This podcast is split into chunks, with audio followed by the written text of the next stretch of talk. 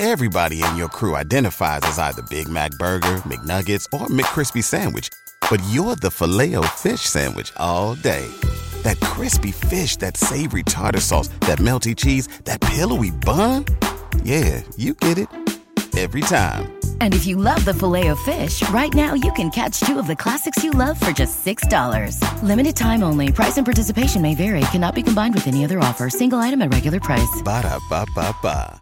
Welcome to the latest episode of Five on the Floor on the Five Reasons Sports Network. Thanks for joining us on your favorite podcast app. We're now on Red Circle as well as Google Podcasts, Apple Podcasts, Spotify, and the Five Reasons YouTube channel. Make sure you hit the like and subscribe buttons. You get all of our other content, non-Heat as well. Also, FiveReasonsSports.com. Spell that one out. And PrizePicks, that is our fantasy sponsor. Use the code 5, F-I-V-E. We just put another episode up on the Five Reasons YouTube channel. We're going through everything you could possibly need to know about the Super Bowl and who you should pick up and who you should pick down and what you should pair it with. They're offering this basically free Mahomes square. So make sure you jump in on that and make sure you use the code 5, F-I-V-E, initial deposit matched up to $100. If you're planning on spending $100 at some point, put it all down at first because you'll get it matched up to $100.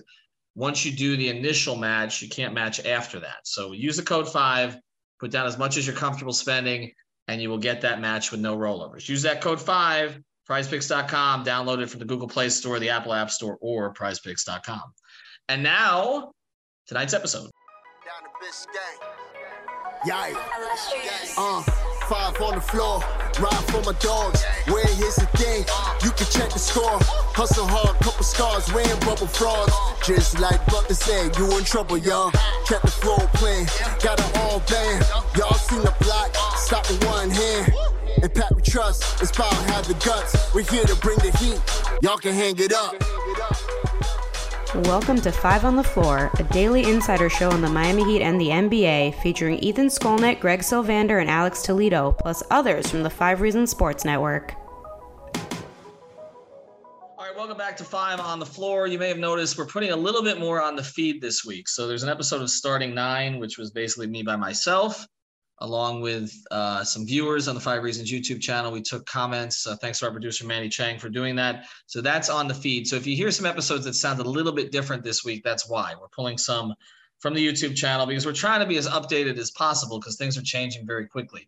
Today's floor plan. No Greg Silvander tonight, but Brady Hawk is here. Brady Hawk 305 on Twitter.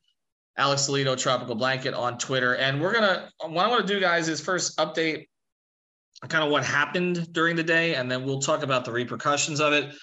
Today is going to be heavy Kyle Lowry because we did a full episode on him a few days ago, but how they revive him. And now it's appearing that they may not actually try to do that, that they may actually try to deal him. So the report that came out today from Barry Jackson and Anthony Chang, two people I respect greatly, who covered the Heat for the Miami Herald, they reported that the Heat are open now. They were not before, but they're open to dealing Kyle Lowry. That was the gist of it. Now, knowing kind of the way that this reporting game works here, it was interesting to me that this came out today because we are 3 days before the deadline. And the way that that was written by the Herald guys made it seem like, and again, I don't out anybody's sources, but it made it seem like it came from inside the house, okay? Inside the building, inside the arena. And if that's the case, there's a specific reason why the Heat get information out there because they don't do it a lot. We've discussed this. They're not an organization that does a lot of leaking. They're very careful about who they talk to. There's a very small circle. A lot of the information that you guys hear about from us doesn't come from inside the organization as much as it comes from people who are kind of tangentially related to the organization. That's all I'll say. And so that's the way that you've had to cover this team pretty much since Pat Riley jumped in here, more than a quarter century ago. And so when something comes out like that and it makes it seem like, again, the Heat are open to trading him, it's because they want that out there. And that's the way that I took this. And so if they want that out there, what is the reason that they would want that out there? Well, you want to let the whole league know, I guess, that you're open for business. I think you want to get your team prepared for the fact that their starting point guard, the guy who's making, nearly $90 million over 3 years, may get dealt. It's already looked like that to a certain degree because you're not playing him in the fourth quarter anymore. And now he's been, I guess, sort of shut down because of the knee up closer to the All-Star break. But I again, it struck me that this would be put out there now, because before, if you guys remember, and I'm going to go to Brady on some of this and then to Alex, before, if you remember, when there was talk of possibly trading Kyle, the organization came out right away and said they were not trading Kyle. This is, just like they came out right away and made sure that certain reporters had information they were not really in it for James Harden, in part because they wanted to make Tyler Herro and others feel more comfortable at that stage, because that came up right before the season started. So if you are saying now that you are open to trading Kyle Lowry, when before you were saying you were not open to trading Kyle Lowry, there is a reason that you are doing that. And I think, again, my best guess, without knowing for sure, is that you're trying to tell the rest of the league that you're open for business, and you're trying to brace your team for the fact that there may be transactions coming. And also, you may actually be trading Kyle Lowry. That's the other part of this. Brady, how do you take it? And also, as we go forward here, what we're going to talk about in this episode is, if you end up trading Kyle Lowry, what are you looking like at point guard? Because regardless of whether or not he's been finishing games, he's been starting games.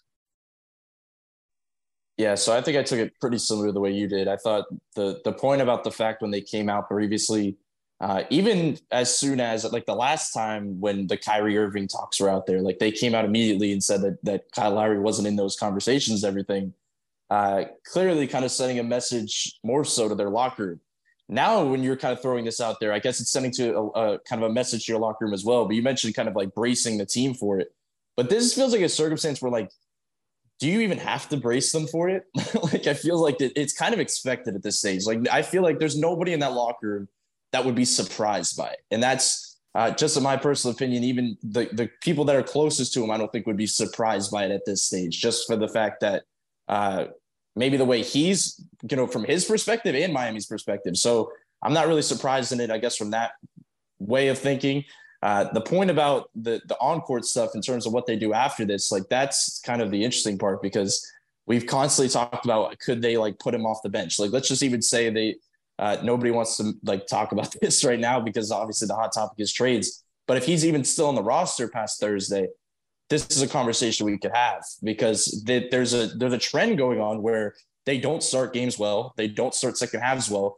We talk about the third quarter all the time. They're literally the worst team in the NBA offensively in the third quarters. Like, and I just, this stuff is not even like joke labels anymore. Like, this is actual things that need to be fixed. And part of that has to be looked at in the starting lineup. And as much as we talk about Caleb and not being the starting four, the kind of the right position, it's more so in the backcourt, because it's not a true fit. Like, there's not a true identity. Kyle kind of figuring out the offense, but also there's no kind of extra push defensively, I guess, at the point of attack. So that's where it leads us into this conversation. Let's say he does get moved. There's pretty much three options, in my opinion. It's Gabe Vincent gets bumped up into that starting spot, where it would be kind of, I guess, smart for them to get a deeper look at him as a starting point guard, considering the fact he's in his contract year and they're going to have to make that decision anyway. The second guy, I think, is Victor Oladipo, who obviously I've said before, I think could be like the Goran starter insert in the playoffs. That's what it kind of feels like. And the third option is, could they get something back in a trade, which doesn't feel likely because we keep talking about front court, but it's still a possibility. So it feels like those are the three options right now. And it feels like those three options at least give them an identity moving forward, I guess, for the starting lineup. Alex, we're going to pivot back to what Brady's talking about the end, about could they get another point guard in the trade and how would they handle that? And probably we'll cover that in more depth in the second half of this episode. But I just want to go back to the beginning here, because I don't want to go too far away from this. They brought in Kyle Lowry to stabilize the point guard position for 3 years. They did it also because it's what Jimmy Butler wanted. And now we are at a stage where a year and a half into this thing, or season and a half into this thing, it is just clearly not working. Like, I mean, you can't, I was looking at their numbers today, the wins and losses. He's played in 22 wins and 22 losses this season. In the 22 losses, he's shooting 35% overall and roughly 30% from three. I mean, he is directly contributing to the losses. Okay. His numbers in the wins are okay. But again, just 22 and 22. I mean, they've actually played better without him starting this year or playing this year than with him. Why do you think this has gone so wrong? Well, I mean, look, man, it's become a tough situation. It's been unfortunate, right? Because I think he showed some stuff last season, especially, you know, we've talked about this plenty of times, that stretch where Jimmy and Bam were both gone. Like, just imagine what this team looks like without Jimmy and Bam for an extended stretch. And he really held them up during that time. And it was a, you know, one of the biggest reasons that they were able to hold on to that home court advantage, which ended up, again, not mattering in the Eastern Conference Finals when they lost three of those at home. My bigger point is that he showed the value that he can have for this team, but he's declined, man. Like, ever since the hamstring injury this season, he just hasn't had the same verve. Like, he showed it to you for a stretch of games there where he had the ball in his hands a little bit more. That it's kind of like the aging point guard thing. It's like he shows you that he can do it every now and then.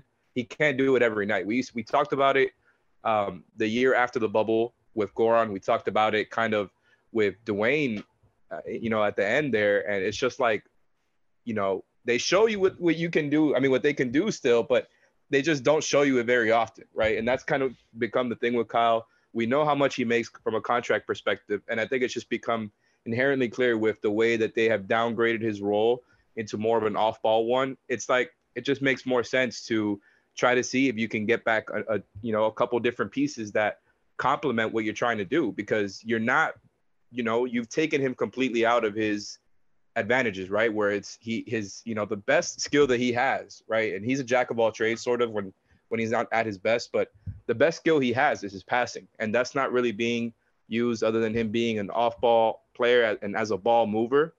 And it's just like, you know, you're not getting the results and production you need. So it's gotten to the point where it's become very, very clear to anyone watching that he's declined. I think most of it has been offensively, where he can't even make his shots anymore. He looks hesitant at times. I think the defense has kind of been more or less around the same place it was last year. He can't really guard fast guards. He's better guarding up in position, right? And I think he still does good things for you as a helper. But again, you're going to get more value if you can get a couple of different rotation pieces back in return from him, because you're just not taking advantage of what he does best. And I get why. Brady, is there any way to take advantage of what he does best? But let's say he lasts, because I want to talk about the trade possibility here more after the break. But if he's still here past Thursday, is there a way to salvage this situation? Because some of it looks like decline. Some of it looks like he's uncomfortable. Again, it's the coach's job to make him feel as comfortable as possible, but then it's also the player's job to make the most of whatever the role is. And it just doesn't seem like either of those things have happened. And it hasn't seemed honestly like he's been comfortable with the whole thing with the organization. Like, it's just, I know we're at this point where we expect everybody to conform with Heat culture, because that's the thing. But it just, you know, from sort of, again, the point that Greg and I, we've talked about, where at media day, where he could have just said, okay, you know, what Pat said, I've done my best to get in condition, because he did actually try to get in condition this offseason. So I took it to heart. I want to do the best I can for this team. That's the cliched thing to do, instead of saying I didn't hear it. I mean, nobody believed he didn't hear it. So how do they salvage this if he's here past Thursday? That's the weird part, because I don't know if you can. Like, I feel like there's the professional element where, at least off the court, they'll figure it out. Like, he's been in this league long enough, they'll move past it. Like, even the fact that they're throwing his name out there in the trade talks, and obviously, as much as he said he didn't hear the other stuff, he definitely is probably hearing this stuff, like the fact that they're actively throwing it out there. So they can kind of salvage, I guess, that stuff just from a professional level. But from an on-court perspective, I don't see how they salvage it. Like, it does not feel like something that, you know, all the things Alex was talking about, him declining, it just does not feel like there's much saving to do here. Like, it feels like at this point, they need a shakeup of some kind, just like a different type of life to this team, that there's nothing that I don't think he can provide to really shift it offensively. Like, what can he do personally? Like, you were talking about skill sets, like, yeah, like in his role, taking more shots that are available to him. If he's going to be off the ball, like, maybe taking advantage of that matchup or that play style a lot more than he has. It feels like he's been way too hesitant off like secondary attacks, off those things, like not being able to pass as well, like kind of, not that he's unable to pass, but it's the fact that he seems at times like second guessing, where he's unwilling to like make those reads too often. So it's like he just doesn't look comfortable, and that's the way I've come down at a ton of the time. And like I said before, the defense is just, even if he was clicking offensively to a specific level, the defense is hard enough to salvage at this point. Like, it's just, it's a tough thing to overcome. I think there was like a graph today that came out, like backcourts in general. And you know, Tyler and Kyle are pretty low on that chart. Like, it's just tough to overlook. You're putting your best players at such a, like, so much more work in general defensively. So in terms of just roster construction, I don't know how you salvage it, but I got, like I said, I think they could figure it out on a professional level. But I think ideally, now that we've gotten to this point, like, now this is like, there's step one, step two. And like, now you're taking this to this next step where you're putting his name out there. Like, you're making it tougher and tougher on yourself. So it almost seems like they're like not only bracing the team, but it seems like they're almost bracing the fan base for what's to come. Well, excuse me. I think they are. And I've said this many times on this podcast, they do things in stages. And so you hit on it there where you say step by step by step. It's always, you know, at first it's, you defend the player to the hilt. This is the Heat way. You defend the player to the hilt. And to me, that was the core four moment, like where Spoelstra says at a press conference, our core four, because nobody was really thinking of them as a core four at that moment. But it was like you're trying to put Kyle into it, even though he was struggling. And then after that, everything that's happened has moved away from the whole core four concept. You know, you cut his minutes first, okay? Then you cut the late fourth quarter minutes. Then you cut all the fourth quarter minutes. Then all of a sudden he's missing time. And I'm not saying that the knee injury is not legitimate. Again, we don't know with these guys what is real and what is not real in this age of, you know, maintenance and all the rest of this. But I'm just saying, like, then all of a sudden, you know, he's out with a knee issue.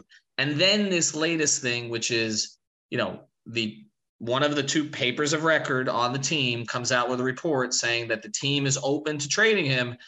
And there was no pushback from the organization on it, right? Like, where – you know, you're no, we're not trading him. Like, that didn't get out there, which again leads you to believe it's coming from inside the house, right? And so I think you're right. I think we've gotten to this point where there's almost no turning back from it, except for this. And this is the one last thing I want to say, because this came up in our chat as we're talking here, as we're podcasting, is you know, is there an opening now if he's last past the deadline to put him on the bench? And to give him a different role and to see if he can thrive in it and to try to make the case that, as I've said many times, the best player in franchise history did it, Dwayne Wade. A guy that they gave up 2 first-round picks for and was a huge part of the franchise, may have his number retired someday, Goran Dragic did it, okay? In LA, Russell Westbrook has done it. Other guys have done it. So can you make the case to Kyle that, okay, we're going to try to kickstart this thing by giving you a different kind of role where the ball's going to be in your hands more often, it's going to play more to your strengths, and we'll find time for you on the court with Jimmy and with Bam? They have an opening to do that now if he lasts past the deadline, I feel like. Because it's like, it's almost like at this point, it doesn't feel like it can get much worse. So why not try this and see if that leads to anything? All right, after the break, we're going to talk about what the other point guard options might be if they do move Kyle, whether it's on the team itself, like someone like Vincent or Oladipo, or whether it's someone they pick up.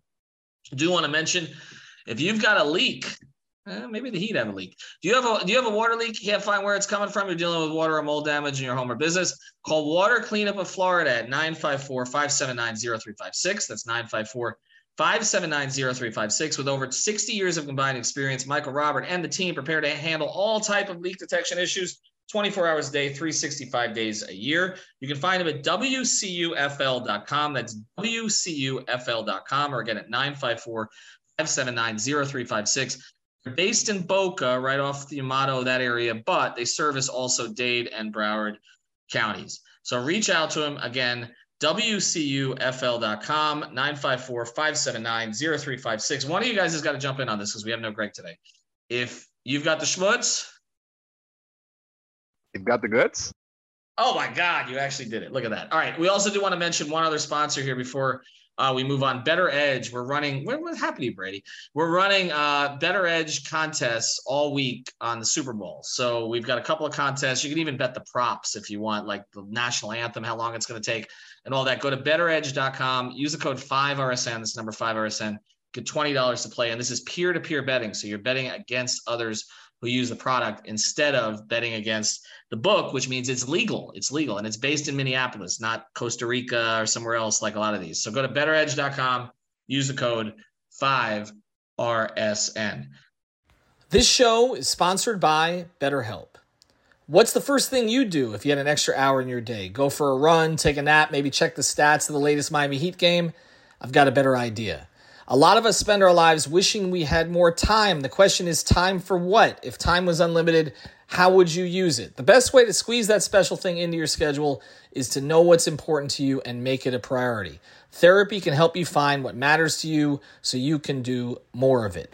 I've benefited from therapy. I went through some life changes, major life events, had some difficulties, wasn't a believer in therapy, but it helped me and it can help you also. So if you're thinking of starting therapy, give BetterHelp a try. It's entirely online, designed to be convenient, flexible, and suited to your schedule. Just fill out a brief questionnaire to get matched with a licensed therapist and switch therapists anytime for no additional charge. So learn to make time for what makes you happy with BetterHelp. Visit BetterHelp.com/Miami Heat today to get 10% off your first month. Again, that's BetterHelp, BetterHelp.com/Miami Heat. All right, so let's say they move Kyle Lowry, okay, and they don't get a point guard back. Are you guys comfortable with Gabe Vincent as a starting point guard at this stage and seeing what he's got to lead into potentially his, you know, re-signing him to some kind of extension, maybe as kind of a, you know, a low-end priced point guard going forward with a team that has other guys who handle, whether it's Tyler, Jimmy. It's kind of the model going back to the way they were during the Big Three era, where Mario Chalmers and Norris Cole would maybe bring up the ball, but they weren't initiating a ton of offense. It was going through LeBron and Dwayne and sometimes going through Chris Bosh. Are you comfortable with that? Or is the other alternative just putting Victor Oladipo on the starting lineup and seeing what that looks like? Alex? Honestly, it's not like the worst thing in the world. I think Gabe has shown that he can be in that role. It's not the most ideal thing ever. And just because you're kind of picking from different flawed options, right? So like, I think Depot is probably higher on the pecking order. And I agree with Brady that I wouldn't be surprised if he kind of, especially if he gets it going from a shooting perspective closer to the playoffs, that he ends up being that starter because of what he can provide for you from a defensive perspective, from a playmaking perspective. But Gabe is the easier fit, I think, because of what he can do for you just as a stabilizer. Again, you don't need him to handle very much at all. If you're putting him with the starters, he's just going to be taking open shots. So that's the thing with him. The shooting hasn't been all there this season, but I wouldn't mind it. I think one thing, though, is that if you trade Kyle, all of a sudden the decision to re-sign Gabe probably becomes a lot easier. I think you got to keep him, right? Even if, you feel that maybe the market is going to be too much for him. I don't really know that that's going to be the case just from the season he's had. I don't know that teams are going to be like lining up to give him a big deal. Same thing for Max, who was obviously thrown into that report today that you mentioned from Barry and Anthony Chang. But really, like, I'm not against it. I do think that if you trade Kyle, you should probably try to get a guard in return, even if it's not a shot creator. I absolutely would not mind somebody who's more of a shot maker, because really, like, what we're talking about here is the relief points, right? Like, for most of what's not going well for the Heat is the guys that they do have who can create shots for others, right? Maybe they're not elite passers or elite playmakers, but they still create good enough looks with the stuff that they run. And the relief points are just not there. Guys are not hitting open looks. So, you know, like, one that I've kind of messed around with, one trade scenario where you get back Norm Powell and Robert Covington for Kyle. I think something like that would make sense because Powell gets to the rim, Powell shoots pretty well. And I think he's definitely a better perimeter defender than Kyle is at this stage. You get the four with Covington, and he's obviously, you know, just not playing very much at all for the Clippers anymore. So, you know, something like that, I wouldn't be against getting back a shooter as well. I just think they have to address their issues one way or another. And Kyle has become the obvious piece to try to get back multiple guys with how big that contract is. It's funny how they need the exact player that Goran Dragic was a couple of years ago. They like that because that's – it's so underrated when you look back at it. And it has nothing to do with Goran being a starter at that stage when he was elevated, but just how every single time in that bubble run when Jimmy, until Goran got hurt, when they needed relief points, Goran would go on one of these little bursts, you know, for 6 to 8 points in a short stretch. But now that Goran doesn't really exist anymore. So I'm not advocating, as much as we'd all love to have him back here, you know, going after him from Chicago, and he's filling a role in Chicago right now. But you're right. They need that kind of player. I mean, you mentioned Norm Powell. I mean, Reggie Jackson is that kind, could give them points, maybe not efficiently. There are guys like Monte Morris, I think, who would help this team. Like, I feel like you could find a guy to do. I mean, we've seen Javon Carter have moments against the Heat, right? Like whether he's in Phoenix or Milwaukee, like Brady, I mean, who, start with the Vincent thing. Do you think that they can turn over the start? Does it matter, I guess, at this point? He's been playing 24 plus minutes anyway. I mean, compared to other options, like I feel like it's not like everybody's been talking about the Kyle thing. It's not a terrible option compared to the options that they have at the moment. I just feel like among the, let's just say he is traded. Let's say it's between Gabe and Depot. I've said about the Depot thing in the playoffs, but I come back to the point where it's like, Gabe deserves the opportunity, for one, to kind of, like I said, to earn that contract, see what he can provide kind of over a longer stint instead of being a fill-in guy. But he's the cleaner fit, to be honest, like in terms of, to Alex's point, like Depot off the bench makes a lot more sense because he can have the ball in his hands more. He can shot create a little bit more. Gabe next to the primary guys can make sense. He's a defender. He does not need the ball in his hands at all. We know how he can play his role, screen, just take catch and shoot shots, and he's going to be willing to take those shots. So I don't feel terrible about that part of it. It just comes down to you kind of just, it depends on the front court help you're getting back, basically. Like that's how comfortable you feel with Gabe as your starting point guard compares to the other guys you have in your roster at that point. Like who else are you getting back? It's Alex's point. That's the one thing I really agree on is the fact that like the blueprint has been shown that like a few years ago, I know we've talked about this a ton, but it's like, a few years ago, we watched Tyler, we watched Bam, and we said they need a point guard. Like, they need a true point guard. We're watching this season. We say they don't really need any point guard, to be honest. Like, Tyler can use those reps. Bam's going to be on the ball a ton now as we see him kind of running down the floor, running ISOs into pull-ups. Jimmy, when it's playoff time, is going to be having the ball a ton coming down the floor. So they just don't at this stage need an initiator like Kyle. So it's like, if you're even getting a guard back, like, you know, the Norm Powells they each brought up and stuff, you don't need a true ball handler. Like even some of the guys you were just mentioning, it's like, you just need a guy that can hypothetically just hit threes, to be honest. Like ideally it's a 3-and-D guy, but like at this part, you know, we always talk about defense. And the reason why we harp, I feel like on Kyle defense, the fact that he just doesn't provide anything offensively. So if like at this stage, if he's tailing off defensively, you have to hold up your end of the bargain on one side of the floor, like your primary skill set.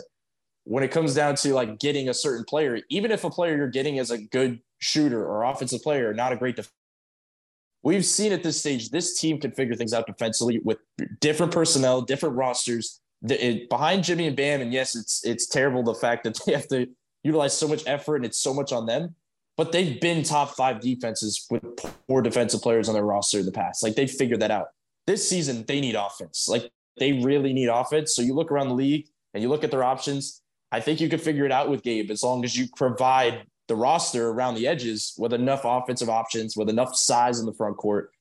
So I think that question is more so about the other guys you're getting, but I don't feel like they would feel too terribly about Gabe in the starting lineup. And the last thing I'll say is, like, he was their starting point guard essentially in the playoffs last year. Like, the run they went on, most wins that they had, like, a lot of those wins, what was it, against Philly? I think even a couple against Boston.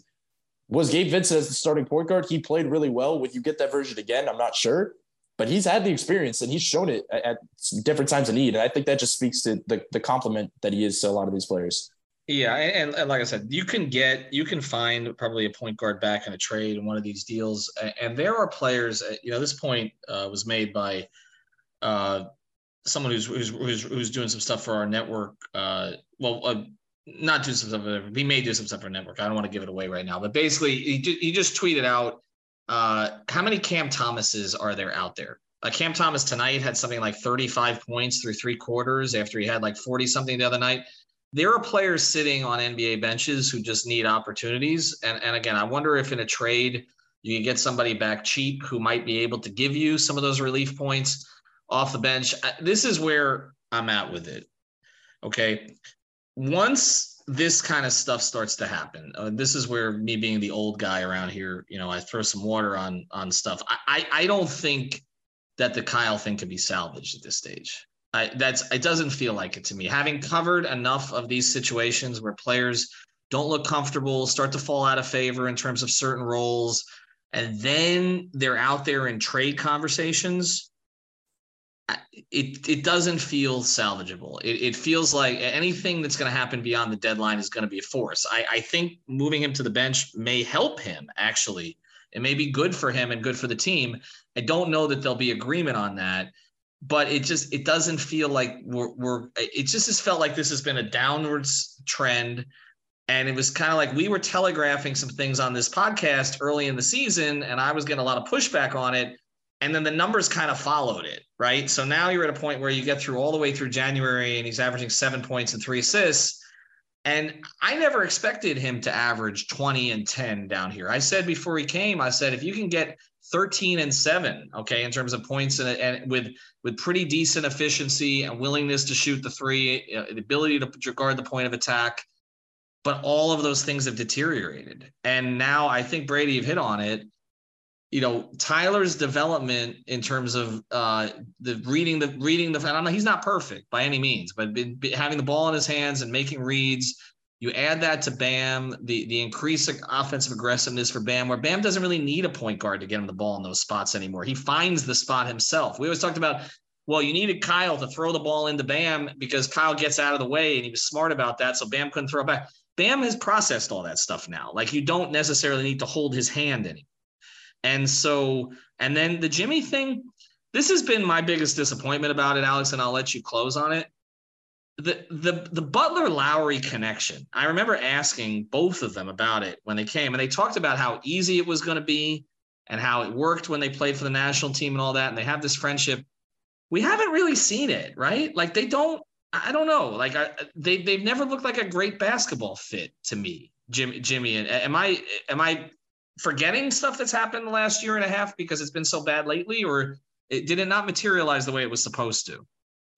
I mean, honestly, I think that's definitely been part of the downwards trend here, is their specific chemistry. And I was trying to quickly look up the numbers here for their two-man lineups. But beside that, I think last season was what's kind of what you've seen change and go down from last season to this season between them two is Jimmy as a screener and Kyle as a screener, and those actions together. Like, they still go to them. They don't go to them quite as often, but obviously just kind of they've de-emphasized Kyle in almost every way. They still use him as a screener here and there, but I think those actions were a lot better last season, and I don't think the loss of PJ Tucker necessarily affects that. So, you know, you can't blame it on anything that has to do with roster construction other than, you know, the guys not hitting their shots, the guys who they pass to. But just between them two, those actions, they used to be some of the more relied upon for the Heat, and I think where you can feel good about what you're going to get out of it, and that's kind of deteriorated too. So again, his value has just gone down, and we haven't mentioned it on this podcast, but obviously over the past year and a half or so, I mean, not year and a half, year or so,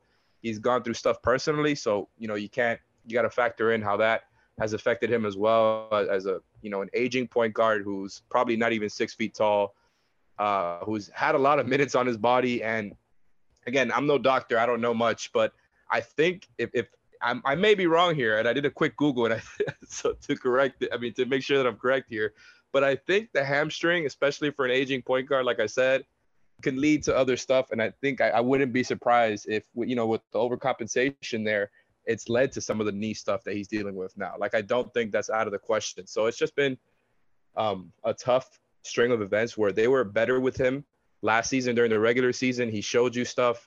And then in the playoffs, that's kind of when everything started. The hamstring issue came, and then they were better with Gabe on the floor than with Kyle. He wasn't really hitting his shots.